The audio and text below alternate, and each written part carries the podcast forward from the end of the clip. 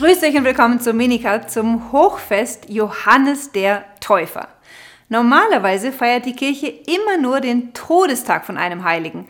Ganz egal, wie heilig oder bedeutend er war, wir feiern nur Todestage von Heiligen, zum Beispiel nächste Woche den Todestag von Peter und Paul. Nur bei Johannes dem Täufer und der Mutter Gottes ist das anders. Warum feiern wir auch seine Geburt und warum nimmt dieses Fest seiner Geburt sogar eine höhere Stellung im Jahreskreis ein als das Fest seines Martyriums? Wie ich schon gesagt habe, gibt es nur eine einzige weitere Heilige, bei der wir nicht nur den Todestag, sondern auch den Geburtstag feiern, und das ist die Mutter Gottes.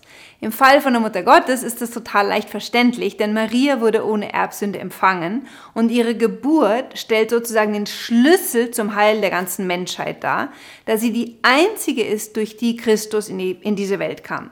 Aber warum wird auch dem heiligen Johannes dem Täufer ein solches Privileg zuteil, dass wir seinen Geburtstag feiern. Die Heilige Schrift berichtet davon, und das hören wir an diesem Hochfest im Evangelium, dass in dem Moment, da Maria und Elisabeth sich begegneten, Elisabeth vom Heiligen Geist erfüllt wurde und das Kind in ihrem Leib einen Freudenhupfer tat. Lukas 1, 41. Die Tradition der Kirche hat diese Tanzbewegung des heiligen Johannes dahingehend ausgelegt, dass der heilige Johannes schon im Mutterleib von der Erbsünde befreit wurde. Von dieser Heiligung im Mutterleib spricht deshalb auch die erste Lesung aus dem Buch Jesaja, wo es heißt, der Herr hat mich schon im Mutterleib berufen. Jesaja 49,1. Johannes ist der einzige Heilige, wirklich der einzige, der bereits im Mutterleib von der Erbsünde befreit wurde.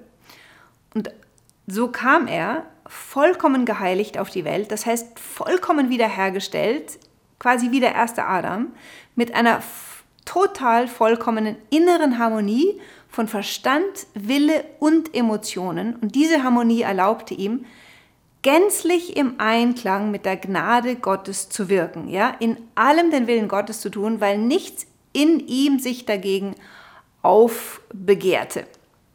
Und diese außerordentliche Gnade wurde ihm nicht nur um seiner selbst willen geschenkt, sondern um den heiligen Johannes zu befähigen, Israel auf die Begegnung mit dem Herrn vorzubereiten. Wie tat er das? Johannes verkündigte bekanntlich Reue und Umkehr. Der heilige Johannes ist sozusagen die Brückenfigur zwischen dem Alten und dem Neuen Testament. Er ist zum einen der letzte der großen alttestamentlichen Propheten, die uns mit kräftiger Stimme zur Umkehr aufrufen, und das tut im Übrigen bis heute jeder Prophet, und gleichzeitig steht Johannes durch seine einzigartige Rolle als Vorläufer des Messias auch schon ganz im neuen Bund. Und vor allen Dingen durch diese Gnade, dass er schon im Mutterleib vom, von der Erbsünde befreit wurde. Instinktiv haben wir vielleicht ein bisschen Angst vor dem heiligen Johannes. Ja, es gibt so Heilige, die, wie die kleine Therese zum Beispiel, zu denen geht man äh, ohne jede Furcht, weil sie so kindliche Heilige sind und sich nicht so vor einem auftürmen. Ja, der heilige Johannes auf der anderen Seite scheint so ein Überheiliger zu sein. Johann, Jesus sagt ja schließlich von ihm, Amen, Amen, ich sage euch, unter allen von einer Frau geborenen ist kein größerer aufgetreten als Johannes der Täufer. Matthäus 11, 11. Johannes lebte sein ganzes Leben lang in der Wüste, trank keinen Wein, aß nur Heuschrecken, trug ein Büßergewand und scheute sich nicht, die Wahrheit Gottes und insbesondere die Unauflöslichkeit der Ehe mit der Hingabe des eigenen Lebens zu bezeugen. Also für uns ein scheinbar komplett unerreichbarer Heiliger. Und trotzdem sollen wir vor ihm keine Angst haben, denn der eigentliche Kern seiner Botschaft ist nicht die Strafe, sondern die Barmherzigkeit Gottes. Im Evangelium hören wir, wie Johannes zu seinem Namen kam. Bei den Juden trug das neugeborene Kind immer den Namen des Vaters oder des Großvaters und so erhielt er diesen Namen in der Zeit der Geschlechter. Nach der Geburt des heiligen Johannes teilt Elisabeth den Verwandten also mit, wie das Kind heißen soll.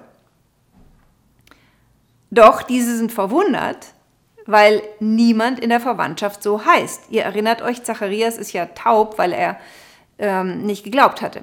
Also wird Zacharias befragt mit einem Täfelchen, ob das Kind wirklich Johannes heißen soll. Und Zacharias bestätigt den Namen, denn genau diesen Namen hatte ihm der Engel offenbart.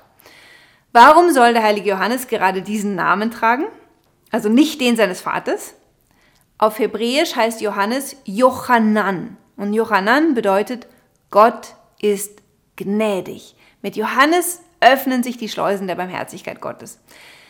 In der Tatsache, dass Johannes uns zur Umkehr aufruft, liegt die Offenbarung der Barmherzigkeit Gottes. Denn Umkehr würde ja nichts nützen, wenn Gott uns nicht unsere Sünden vergeben würde. Und so ist es die primäre Aufgabe des heiligen Johannes, uns zur Erfahrung der göttlichen Barmherzigkeit hinzuführen. Ja? Umkehr geschieht immer nur deshalb, weil Gott uns die Erfahrung seiner Barmherzigkeit schenken möchte. Ein sehr wichtiges Wort in der Heiligen Schrift besagt, alle haben gesündigt und die Herrlichkeit Gottes verloren. Römer 3, 23. Jeder Mensch unter der Sonne hat das gleiche Problem. Wir sind Gefangene unserer Leidenschaften und unsere Leidenschaften versklaven uns. Wir tun nicht das Gute, das wir wollen, sondern das Böse, das wir nicht tun wollen. Wir kommen mit einer gefallenen Natur auf die Welt und müssen uns bewusst werden, dass in allererster Linie unsere Sünden nicht Gott schmerzen, das natürlich auch, weil er für sie bis ans Kreuz ging, sondern uns weil die Sünde uns von Gott entfernt und von einer Lebensweise, die allein uns menschengerecht leben lässt, die allein uns glücklich werden lässt. Das ganze Alte Testament erzählt davon, wie das Volk Israel aufgrund seiner Sünde immer wieder in die schrecklichsten Situationen gerät, aus denen Gott sie dann, wenn sie bereit sind umzukehren, durch die Vergebung ihrer Sünden rettet. Die Geschichte des Volkes Israel ist aber ein Realsymbol für unser Leben. Wir sind Sklaven der Sünde und Gott will uns davon befreien, weil er will, dass wir in der Freiheit der Kinder Gottes leben. Er möchte, dass wir in der Freude leben und nicht unter den Folgen unserer schlechten Taten leiden. Und deshalb ist Johannes der Täufer in unserem Leben ein Geschenk der Barmherzigkeit Gottes. Er will uns zu Gott zurückführen, damit wir geheilt werden, um vollkommen freie und lebendige Menschen zu werden und zu der Größe zu gelangen, zu der er uns berufen hat.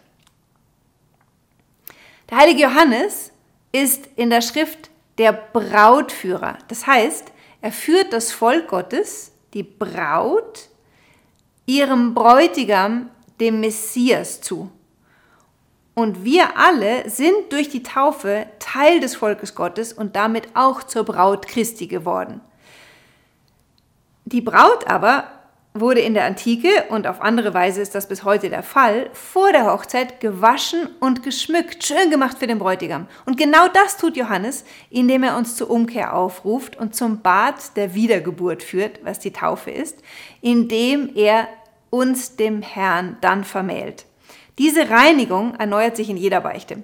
Und deswegen feiern wir an diesem Tag seine Geburt in ganz besonderer Weise und bereits schon durch alle Jahrhunderte hindurch, damit seine Stimme nicht aufhört zu ertönen, die ruft, lasst euch mit dem Herrn versöhnen und empfangt das Geschenk seiner Barmherzigkeit. Beten wir heute zu Johannes dem Täufer, dass er uns die Gnade schenkt, vor der Barmherzigkeit Gottes keine Angst zu haben, sondern uns wie Kinder mit unseren Sünden in die Arme unseres Vaters zu werfen und uns von ihm die Vergebung schenken zu lassen. Ich wünsche euch ein schönes Hochfest von Johannes dem Täufer und gratuliere allen, die Johannes heißen, zum Namenstag.